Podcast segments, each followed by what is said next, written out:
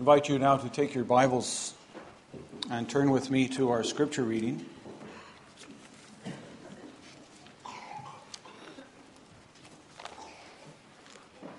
Our scripture reading comes from the Gospel of Luke, chapter 18. We begin at verse 18, Luke 18, verse 18, and we read through chapter 19, verse 10.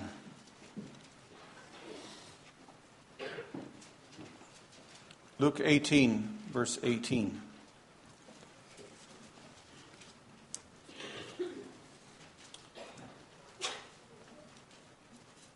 And a ruler asked him, Good teacher, what must I do to inherit eternal life? And Jesus said to him, Why do you call me good? No one is good except God alone. You know the commandments do not commit adultery, do not murder, do not steal, do not bear false witness, honor your father and mother. And he said, All these I have kept from my youth. When Jesus heard this, he said to him, One thing you lack sell all that you have and distribute to the poor, and you will have treasure in heaven, and come follow me. But when he heard these things, he became very sad, for he was extremely rich. Jesus, seeing that he had become sad, said, How difficult it is for those who have wealth to enter the kingdom of God. For it is easier for a camel to go through the eye of a needle than for a rich person to enter the kingdom of God. Those who heard it said, Then who can be saved? But he said, What is impossible with man is possible with God. And Peter said, See, we have left our homes and followed you. And he said to them, Truly I say to you, there is no one who has left house or wife or brothers or parents or children for the sake of the kingdom of God who will not receive many times more in this time and in the age to come eternal life. And taking the twelve, he said to them, See, we are going up to Jerusalem, and everything that is written about the Son of Man by the prophets will be accomplished. For he will be delivered over to the Gentiles and will be mocked and shamefully treated and spit upon and after flogging him, they will kill him, and on the third day he will rise. But they understood none of these things. And this saying was hidden from them, and they did not grasp what he said. As he drew near to Jericho, a blind man was sitting by the roadside begging. And hearing a crowd going by, he inquired what this meant. They told him, Jesus of Nazareth is passing by. And he cried out, Jesus, son of David, have mercy on me. And those who were in front rebuked him, telling him to be silent. But he cried out all the more, Son of David, have mercy on me. And Jesus stopped and commanded him to be brought to him. And when he came near, he asked him, What do you want me to do for you? He said, Lord, let me recover my sight. And Jesus said to him, Recover your sight, your faith has made you well.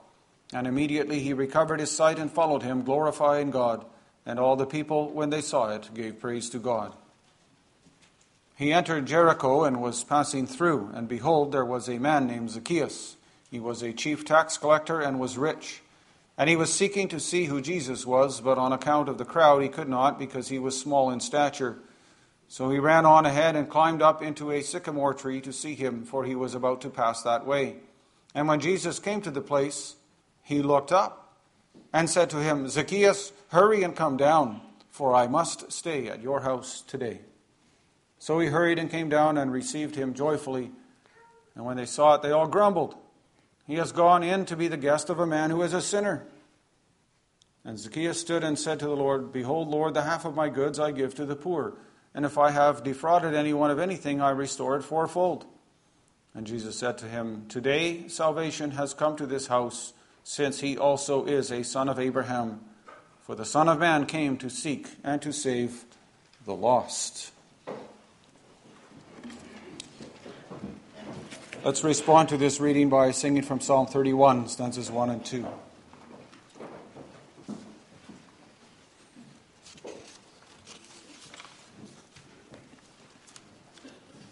Brothers and sisters, congregation of the Lord Jesus Christ, this morning we may once again hear about the good news of salvation, the good news about our Savior Jesus Christ and why he came to earth.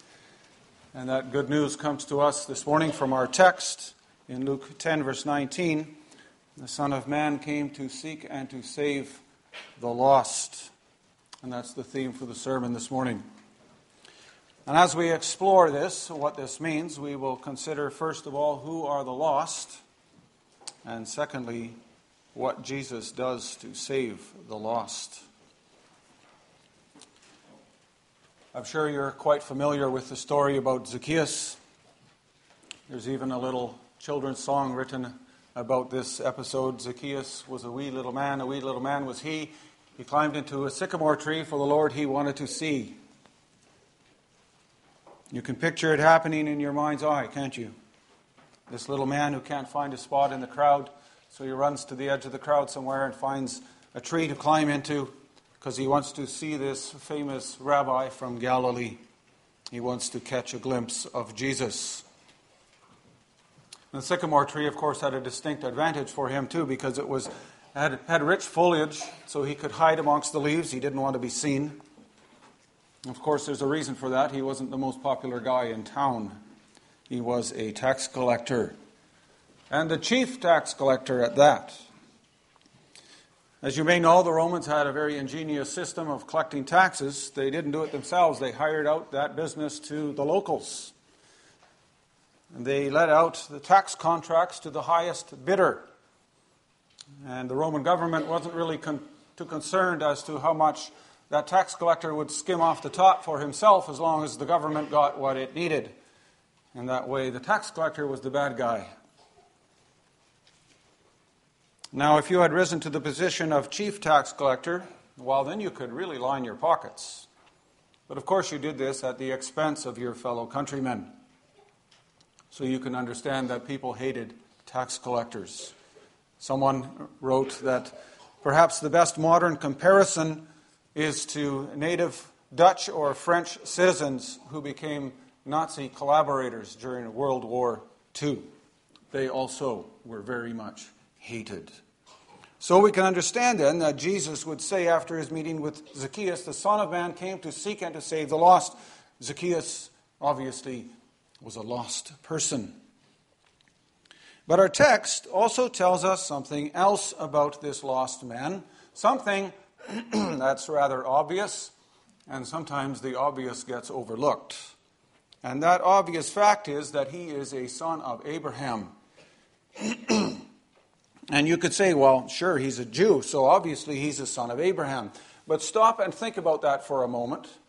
This is a covenant child, a member of the church. Zacchaeus is one to whom the promises of the covenant were given. He was circumcised as well. He had received the sign and seal of the covenant. God had claimed this man. I will be your God, you will be my child. As your heavenly Father, I will care for you. I will wash your sins in the blood of my Son. I will renew you by the Holy Spirit. You recognize those promises, I'm sure, because those are the promises that we all receive when we are baptized.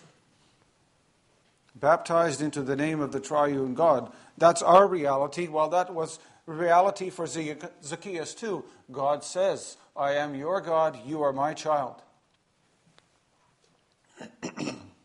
now, Zacchaeus even had a name to remind him of this. His name means the just one or the righteous one. That's the name that his parents gave to him when he was a little child, the righteous one.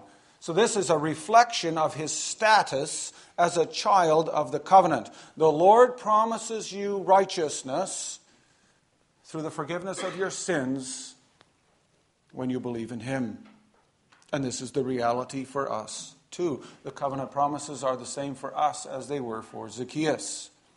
We read that in the form for baptism. For example, when we are baptized into the name of the Son, God the Son promises us that He washes us in His blood from all our sins, unites us with Him in His death and resurrection. Thus we are freed from our sins and accounted righteous before God.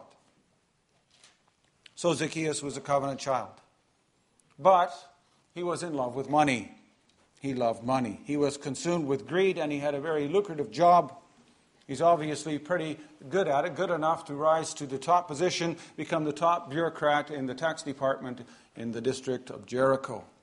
And Jericho was a great place to collect taxes because the major trade route from the north in Damascus ran through Jericho south to Arabia in the south. There was lots of expensive stuff coming through Jericho. And so Zacchaeus became rich. He had figured out how to make himself rich, but of course, at the expense of his fellow citizens. But at the same time, he could still claim to be an honorable citizen. After all, no one could accuse him of breaking the letter of the law. That's why he could still keep on operating. So, what if you skim a little extra off the top, right, of someone else's hard earned money? That's just business. But by living this way, Zacchaeus revealed his heart. He did not put God first in his life. He does not love God with all his heart. He loves money. He doesn't serve the Lord the way he should. He doesn't love his neighbor the way he should. Just think, for example, of how the Catechism explains the eighth commandment. We must not defraud our neighbor in any way. God forbids all greed. I must deal with others as I would have others deal with me. Lord's Day 42. And so, here in Jericho, the Lord Jesus meets this lost covenant child. By birth, he had all the promises and advantages of membership in the people of God. He had the promises of salvation. He, he, righteousness was, was his birthright, as his own name reflects. He's a member of the church, but he chooses to love what the world has to offer. He was not willing to make sacrifices for the Lord. Instead of living as a citizen of heaven, he lived for the here and now. Jesus already warned about that kind of attitude back in Luke chapter 9 which I preached on a few weeks ago, there the Lord Jesus met someone who said, I will follow you wherever you go. But Jesus says, if you do not, whoever puts his hand to the plow and looks back is not fit for the kingdom of heaven. Well, Zacchaeus was someone who was looking back. He was constantly looking back at what the world had to offer instead of what the kingdom of heaven had to offer. And so he's living in spiritual blindness. And that's what that blind man on the road to Jericho symbolizes. That man could not see Jesus. So he asked Jesus to heal him. But his blindness typifies the spiritual blindness of Zacchaeus. Because did, did Zacchaeus see himself as a lost sinner? Well, there's no evidence that he did. Sure, he wanted to see Jesus, but that's not, there's no evidence that this was more than simple curiosity on his part. But while he may not have seen himself as lost, his fellow citizens sure did, didn't they? According to them, he was the big sinner. He was the tax collector. If anyone in Jericho was lost, they'll tell you who it is. That's, that's Zacchaeus. But what about the other citizens of Jericho? The blindness of the man whom Jesus healed earlier also typifies the spiritual blindness of most of the people who crowded around Jesus the people of Jericho and those who followed him, were they really any better than Zacchaeus? Could they see better than this blind man? Did they see Jesus better than Zacchaeus? And was Zacchaeus the only lost son of Abraham in the crowd? Because what do they say when they hear that Jesus wants to stay in the house of the chief tax collector? They grumbled. He has gone in to be the guest of a man who is a sinner. And of course, that's true. But what does this attitude reveal about the grumblers?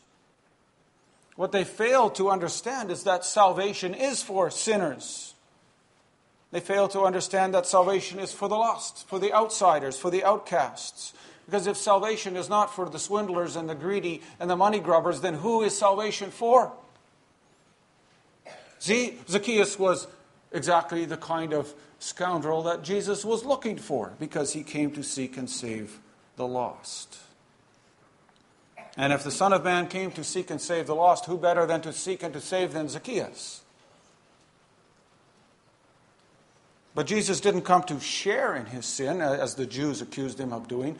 He came to save him, not to condone his sin, but to offer him forgiveness. But by grumbling about Jesus' visit to the house of this sinner, the grumblers exposed their own lack of spiritual insight. They exposed their own spiritual blindness. Their grumbling was evidence that they were also blind, as much in need of saving as Zacchaeus. And they didn't recognize that.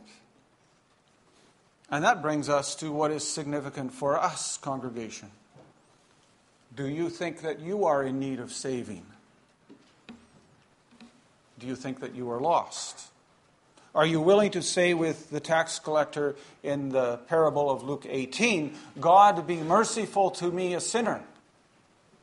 Are you willing to say with the Apostle Paul, O wretched man that I am, wretched woman, wretched boy, wretched girl that I am, who will deliver me from this body of death? Do you recognize that you need saving? Or is it just the tax collectors and the sinners out there somewhere that need saving?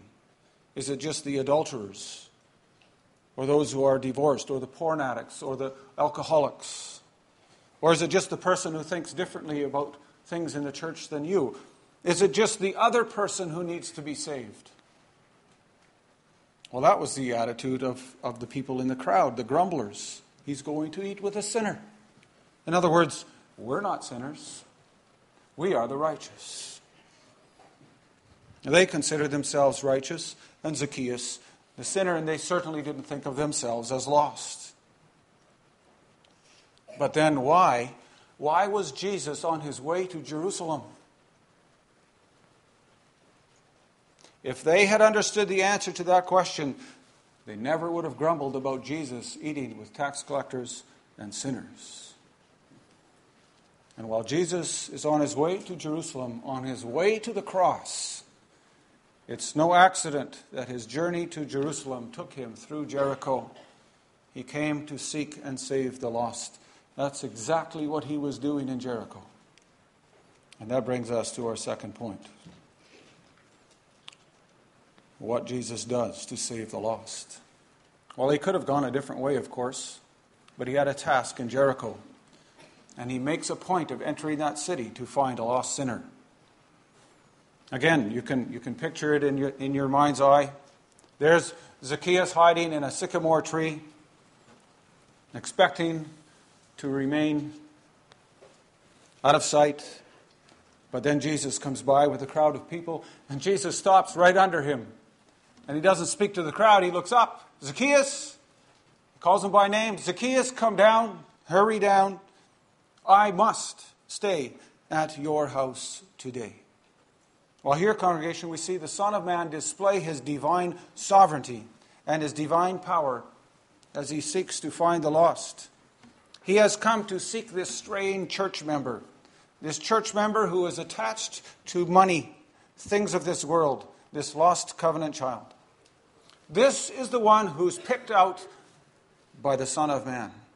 This lost child is the focus of Jesus' attention. He's traveling to Jerusalem on his way to the cross to obtain salvation for lost sinners, and on the way, he stops for Zacchaeus. And note that he calls him by name. He knows exactly who this lost child is, he knows him by name. Does that surprise you? Boys and girls, do you think that Jesus knows you by name? Because he does. He knows you. So, would you be surprised if Jesus came to stop and seek you? Would you be surprised to know that he is interested in you? That he wants to speak to you by name? Because don't you think that he knows you? The name with which you were baptized, after all, you were baptized in his name. In one sentence, your name and the name of your Savior, Savior were combined in one sentence when you were baptized. And, brothers and sisters, would you expect that He could find you? Even if you were trying unobtrusively to camouflage yourselves amongst the sycamore fig leaves. Well, not literally, of course, but trying to make yourself obscure in whatever place you're hiding. Do you think that you can escape Jesus' notice? And perhaps some of you are thinking, well, I really, I don't really want to be noticed by Jesus. I know my own weaknesses. I mean, if, if he knew what I did this past week, I would be ashamed of, of having him stop and say hi to me. And anyway, if he did, he would probably tell me how sinful I am. Why would Jesus stop for me? Well, yeah, why? Why indeed? That's because he is who he is, brothers and sisters. Because he is the Savior of his people. Because he came to seek and save the lost. He came to save people who are aware of their own wretchedness, aware of their own failures, and of their lostness. He came for people who are down about their own sins, who know that I blew it again this week. That's who he came for. He came for you and for me, sinners. God told Joseph through the angel, You shall call his name Jesus, for he will save his people from their sins. And Jesus said, I was sent to the lost sheep of Israel. And who is Israel today? That's you, congregation. You are the New Testament Israel. So Jesus came for you. And so instead of hiding because of your lost condition, what should you do? We should acknowledge that we are lost without Him. Acknowledge your lostness. Believe that God poured all of His wrath on Jesus Christ. Instead of rejecting me, He rejected His Son. Instead of condemning me, He condemned His Son. And so, do you really think, dear brothers and sisters, do you really think that Jesus would be less interested in you or me than he is in Zacchaeus? We wouldn't dare accuse him of that, would we?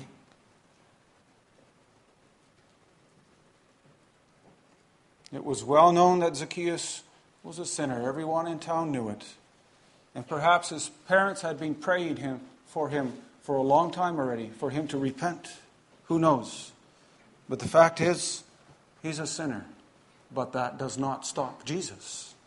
On the contrary, that's what motivated Jesus. And if Jesus came to seek and to save Zacchaeus, then he is willing to seek and save any lost sinner, whoever that may be. If he can save Zacchaeus, he can save you.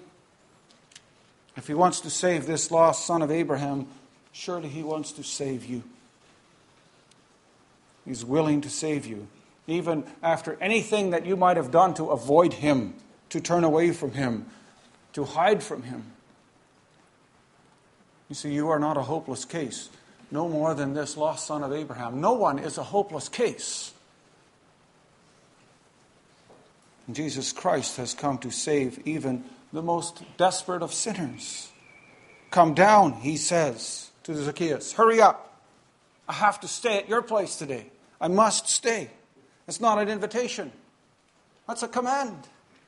Jesus is conveying divine compulsion here. The Spirit of God had made it clear to the Son of Man that he must go to the house of Zacchaeus. He came to save the lost, so to the lost he goes. And he seeks and saves, not just in words, but also in deeds.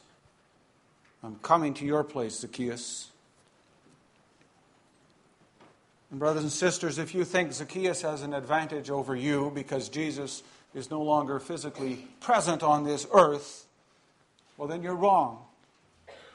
And I'm not sorry to say that because today he comes to you too in power, in the power of his Spirit and through his word and you hear his voice in the preaching of his word. And whenever you hear his voice, he is saying to you, I am coming to your place today. I want to live with you. In fact, I want to dwell in you, in your heart. And that brings us to the final significance of this passage. What is our response to the call of Jesus? because this passage calls us to examine our hearts. Do you believe that Christ's death is your righteousness? You have received the promises of the covenant, no less than the lost child of Abraham. You've been baptized in his name. So, do you believe then that he is interested in you? Do you believe that in him you find your righteousness? Because think about it. Why did Jesus come to the house of Zacchaeus? It's not because Zacchaeus was looking for him. It's not because Zacchaeus was so happy to see the Lord Jesus. It's not because he said, Lord, I will give half my goods to the poor, and if I have defrauded anyone, I will repay for, fourfold. That's not why Jesus came to his house. He came to make the point that he is the one who seeks sinners. He came to point out that salvation comes from him. Jesus said, Today salvation has come to this house. Why did Jesus say that? Not because Zacchaeus was, well, not really as bad of a fellow as everybody thought he was. No, salvation has come because Jesus has come to your place. And the reason salvation has come to your house is that you are a covenant child, Zacchaeus, and God has claimed you for himself and Jesus didn't stay away on account of this man's sins. On the contrary, Jesus came to his house because he was lost, because he was a lost child of Abraham. Note well, Jesus did not say, Today this man has become a son of Abraham. He already was. That's why Jesus was there. He came to seek and save the lost. And he comes to find the lost sheep of Israel. That's why he's there. And, brothers and sisters, isn't that of enormous comfort to all of us? I think especially of those who are praying for a lost child or a lost grandchild or a lost friend or family member. Jesus comes to seek and save lost covenant children. And from Jericho, Jesus went on to Jerusalem. There he was crucified for the sins of his people, for the sins of Zacchaeus, for your sins and mine. He came to seek and save the lost, so he went to the cross to atone for the sins of the lost. And there our sins were piled on him, and he took the wrath that we deserve. And now he comes to you and says, I am coming to your place. I want to sit with you. I want to dwell with you. I want to dwell in your heart. Not because you're worthy, but because you're mine. You belong to me and you need saving. So, brothers and sisters, do you believe that? Because that's the point of this passage. It's not about Zacchaeus, but it's about the one who seeks and saves the lost. Do you believe the sure promises of God? that all your sins are forgiven you for the sake of the suffering and death of Jesus Christ, and that the perfect righteousness of Christ is freely yours through faith in Him. And we may believe that. I may believe that. Not because I'm worthy, but because of Jesus Christ. My life is found in Him because He has first found me, just like He found Zacchaeus. So if you believe that, then how will you live? How shall we live? Well, brothers and sisters, let us delight in the Lord Jesus. Delight in the God of our salvation. Delight in the Savior who comes to seek and to save you. Delight in having been found. Live in the joy of having your sins forgiven. And then live for the Savior. Live for the one who has found you. Amen.